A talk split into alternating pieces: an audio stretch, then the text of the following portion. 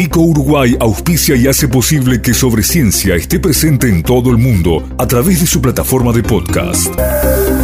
Este episodio llega a ustedes a través de Vico, al vanguardia y al servicio de la ciencia. www.vico.com.uy Sobre ciencia en tiempos de coronavirus. Información científica segura y veraz sobre la epidemia de la enfermedad COVID-19. La tarea de los científicos, organismos y centros de investigación uruguayos y los datos actualizados sobre el combate al virus SARS-CoV-2. Sobre ciencia y las radios públicas de Uruguay, difundiendo la ciencia y el conocimiento en la emergencia.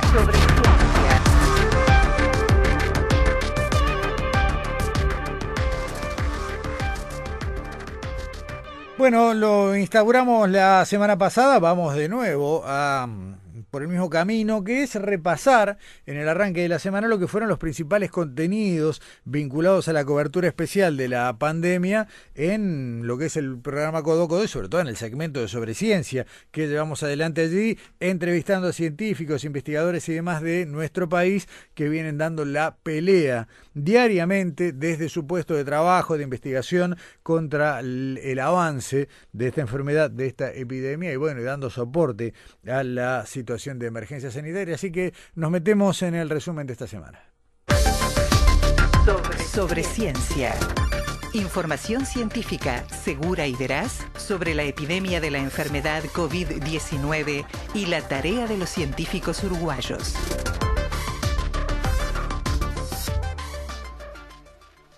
Nos vamos a detener en el arranque, en uno de los episodios que fue una noticia muy visibilizada por todos los medios, ya no solo los especializados, sino que fue de, amplia difusión. Eh, tiene que ver con el test serológico desarrollado por un grupo de trabajo compuesto por miembros de las facultades de Química, Ciencias y Medicina de la Universidad de la República, también investigadores del Institut Pasteur y de la empresa ATGEN. Este test, eh, recordemos, ¿no? Busca detectar a exportadores de coronavirus asintomáticos, es decir, personas que eh, tenían el virus en su organismo pero no presentaban síntomas de la enfermedad de COVID-19.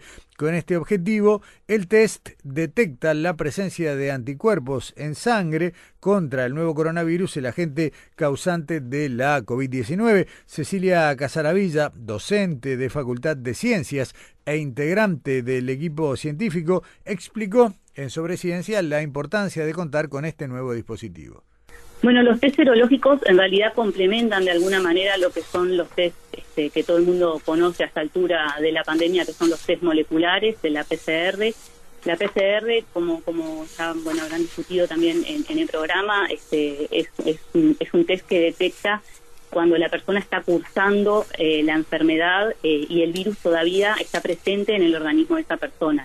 con la técnica lo que se hace es amplificar el material genético del virus, que bueno, que para, y para poder amplificarlo en la muestra de, de hisopado, el virus tiene que estar presente en el paciente. Con los test serológicos en realidad es como que vemos este, como una marca que deja el haber estado en contacto con el virus en nuestro organismo. Porque en respuesta a, a, la presencia del virus, nuestro sistema inmune eh, va a responder eh, por diferentes mecanismos y uno de, uno de estos mecanismos es la producción de anticuerpos que perdura en, en, el, en el organismo del paciente incluso este, varios meses después de que ya se recuperó y el virus ya no está. Entonces, la aplica eh, con los test serológicos lo que nosotros determinamos es la presencia de anticuerpos que reconocen, o sea, que son específicos para el virus, ¿sí? Que nos permiten decir, bueno, esta persona estuvo infectada, esta no. Y en realidad la gran potencialidad es que eh, con la serología podemos detectar a los asintomáticos que pasan totalmente desapercibidos por eh, por la manera que tenemos de aplicar los test moleculares, ¿no? que siempre necesitamos que haya una sintomatología o, bueno, la declaración de, que hubo un contacto seguro con alguien que fuera positivo por, por, por, la, por PCR. ¿Y en qué tiempo se manejan los resultados? Es, es bien es bien sencillo. Ahí se hace una extracción de sangre eh, al, paciente y mm, de, en la, de la sangre se hace una separación de lo que, es un procedimiento bien corto, que se separan las células de la fase líquida de la sangre y que, según cómo se produzca se llama plasma o suero, esa fase líquida, y así es donde se encuentran los, los anticuerpos. Y entonces, una vez obtenido ese suero o ese plasma, se este, analiza por la técnica que se llama ELISA, que fue la que nosotros eh, utilizamos para poner a punto eh, el test serológico. Y, la técnica en una hora y media, dos, ya se tiene el resultado de si, de si es positivo y negativo. Y no solo se tiene el resultado, sino que se pueden analizar una gran cantidad de muestras en esa hora y media, dos. Eh, podemos tener resultados de, por ejemplo, no sé, te, puedo decir un número de 500, de 500 pacientes, una cosa así. Bien, ¿y ya tienen los lugares donde se van a empezar a aplicar? Bueno, en realidad eh, lo que se estipuló fue que bueno que hubiera eh, bueno estos 50.000 kits, kits, disponibles y después estos otros 200.000 financiados por los fondos COSEM. Eh, están ya, ya los 50.000 primeros ya están disponibles y bueno y es el Ministerio de Salud Pública el que va a definir este, dónde se van a dónde van a ser los lugares de interés en los que se va a aplicar el test.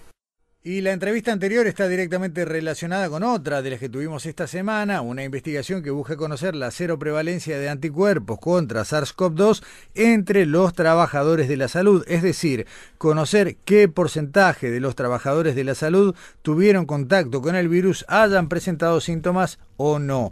Se, trata de uno de los proyectos financiados por parte de la Fundación Manuel Pérez de Facultad de Medicina, según se anunció el pasado 22 de julio. Y para conocer la importancia que tiene esta investigación, entrevistamos a Mariana Vaz, profesora adjunta de medicina en la Université Laval de Quebec, en Canadá, quien además es directora y jefa del laboratorio de nivel bioseguridad 3 del Departamento de Microbiología, Inmunología y Enfermedades Infecciosas y una de las tres personas responsables de llevar adelante este proyecto.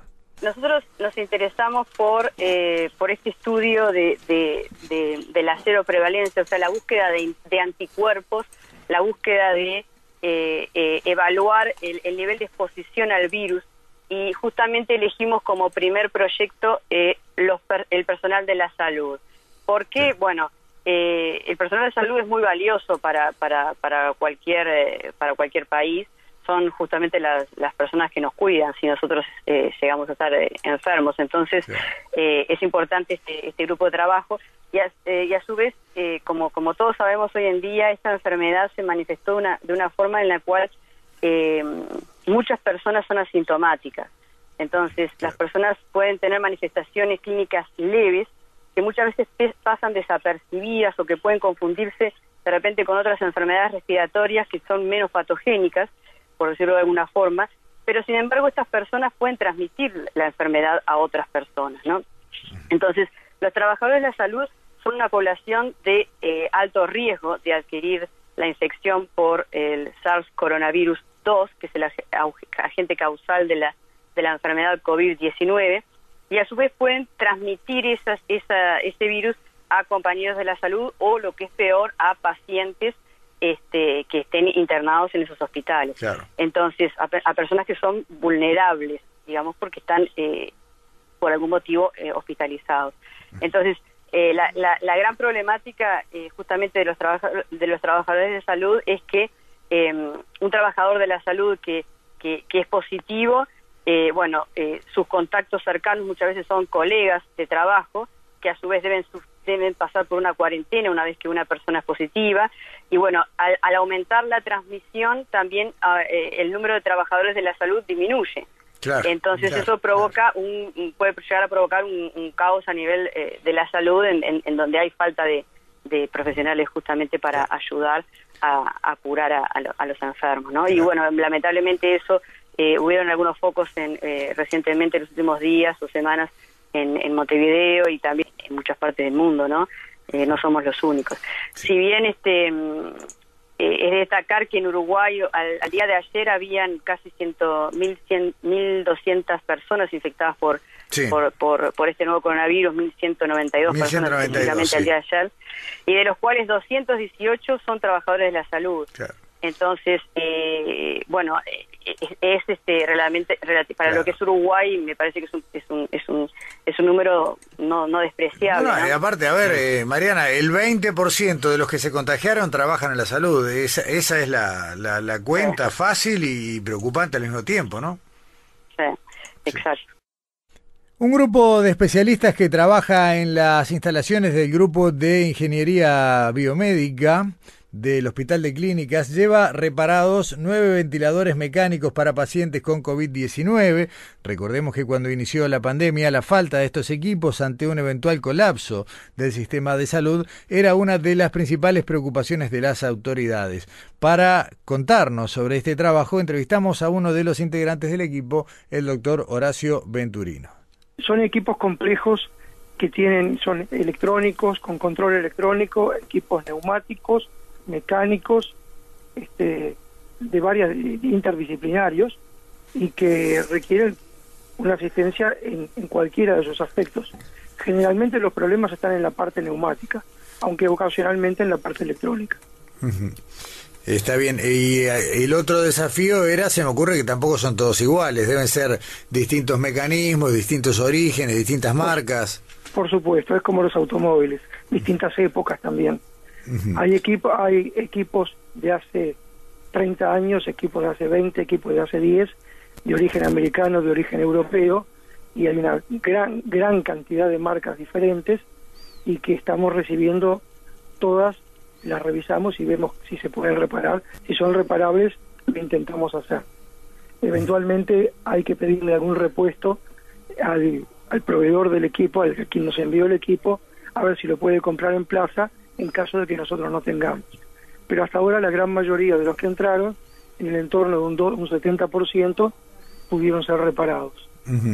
Eh, en todos los casos la reparación incluyó esto que tú mencionabas, bueno, ir a buscar el repuesto o también hubo que ir a, la, a, las técnicas, digamos, de diseño de, y de fabricación de las piezas adecuadas. Bueno, nosotros tenemos los manuales de operación y servicio de cada equipo que asistimos. Ajá, bien y además y normalmente la mayor parte de los equipos salieron eh, salieron reparados con, con una limpieza, con un acondicionamiento, con calibración y pruebas.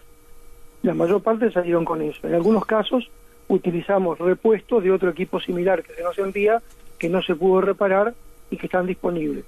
Porque nosotros no contamos con un stock de repuestos originales del fabricante porque no somos no somos los representantes locales y además porque tampoco disponemos de del stock de repuestos claro. necesario.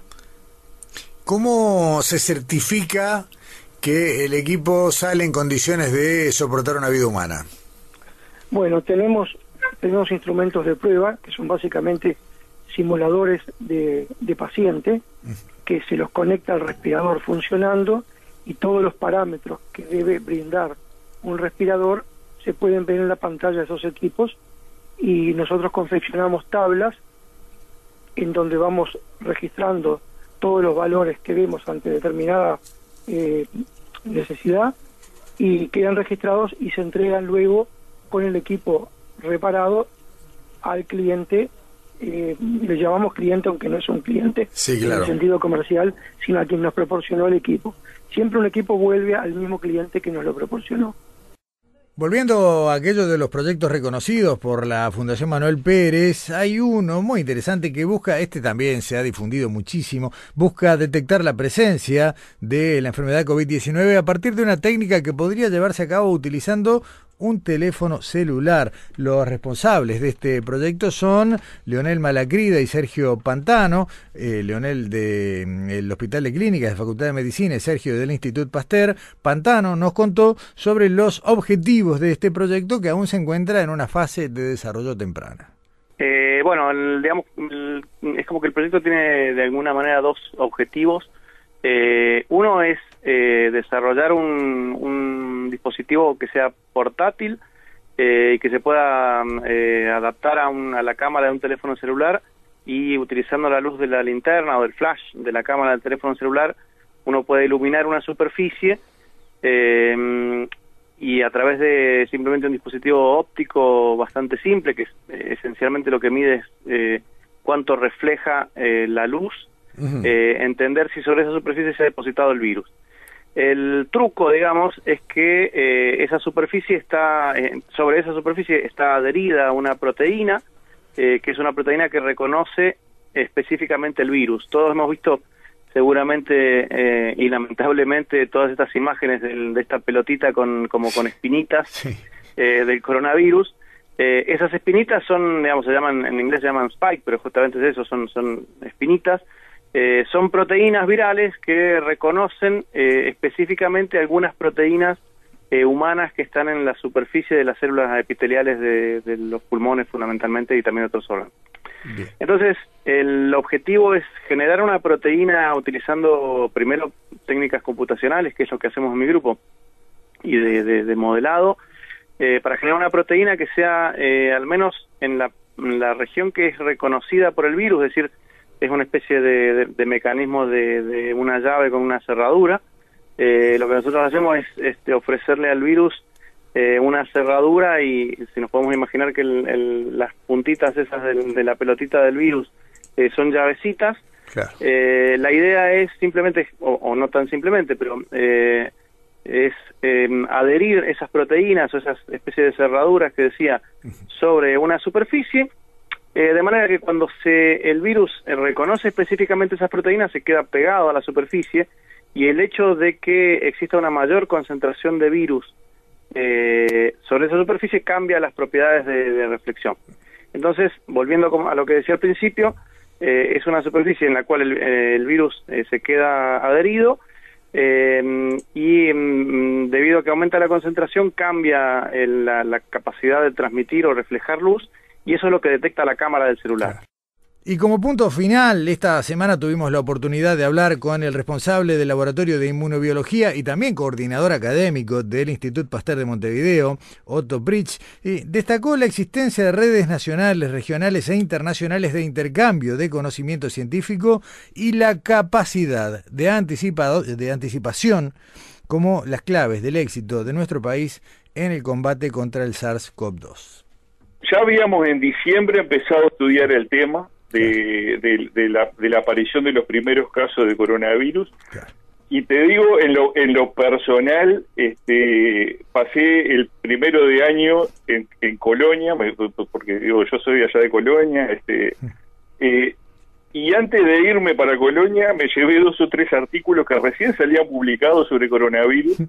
Era la primera descripción, digamos, que hacían los chinos sobre, sobre la, sobre la, esta infección, en donde describían, creo que es un artículo del 29 o 30 de diciembre, donde encontraban que este, en realidad la enfermedad esta rara, este, el SARS, este, que después se llamó SARS-CoV-2, que en ese momento era, una, era un síndrome respiratorio agudo, eh, ellos encontraban, mediante un análisis molecular, que era un beta, un beta coronavirus, este, y era, eran los primeros artículos que salían. Y de hecho me lo llevé para leer este, en los primeros días de enero, digamos, este, eh, todavía no quedaba la idea de que esto iba a ser una pandemia como, como después fue, pero este, se veía que, que, que era una cuestión grave, este, claramente. Mm un motivo de preocupación. Y dentro de ese grupo que, que funciona ahí en el, en el, ecosistema entre el Pasteur y Facultad de Ciencias, que, que cruza para un lado y para el otro, eh, fueron haciendo las primeras preocupaciones, ¿no? Ahí están las anécdotas también que tienen que ver con, con eh, Gonzalo Moratorio, planteando, bueno, que iba a arrancar con una línea de investigación, a pesar de que todavía no era un tema prioritario, pero eh, igual que vos, ¿no? Preocupados, viendo que había que atender el asunto y empezando a meter mano. Eh, esa anticipación ayudó muchísimo que, a que cuando llegó el 13 de marzo había unas cosas que ya sabíamos que teníamos que hacer. Sí, este, sumado un poco a lo que es la, la digamos, la, estar, digamos, este, atento a lo que se está publicando a nivel internacional. Un elemento también muy importante es la, es, son las redes este, nacionales, regionales e internacionales en donde el sistema, eh, nuestro sistema científico-tecnológico está este, incluido. Y en realidad tenemos muchos colegas en el extranjero. Ese, bueno, Gonzalo, eh, Gonzalo Moratorio, digamos, él había hecho su un postdoctorado importante, el Instituto Pasteur de París, este, el Instituto eh, eh, Pasteur de París integra una red internacional de Instituto Pasteur de, con más de 33 institutos distribuidos en todo el mundo. En China hay dos institutos, está el de Hong Kong y está el de, el de bueno, está en Shanghái.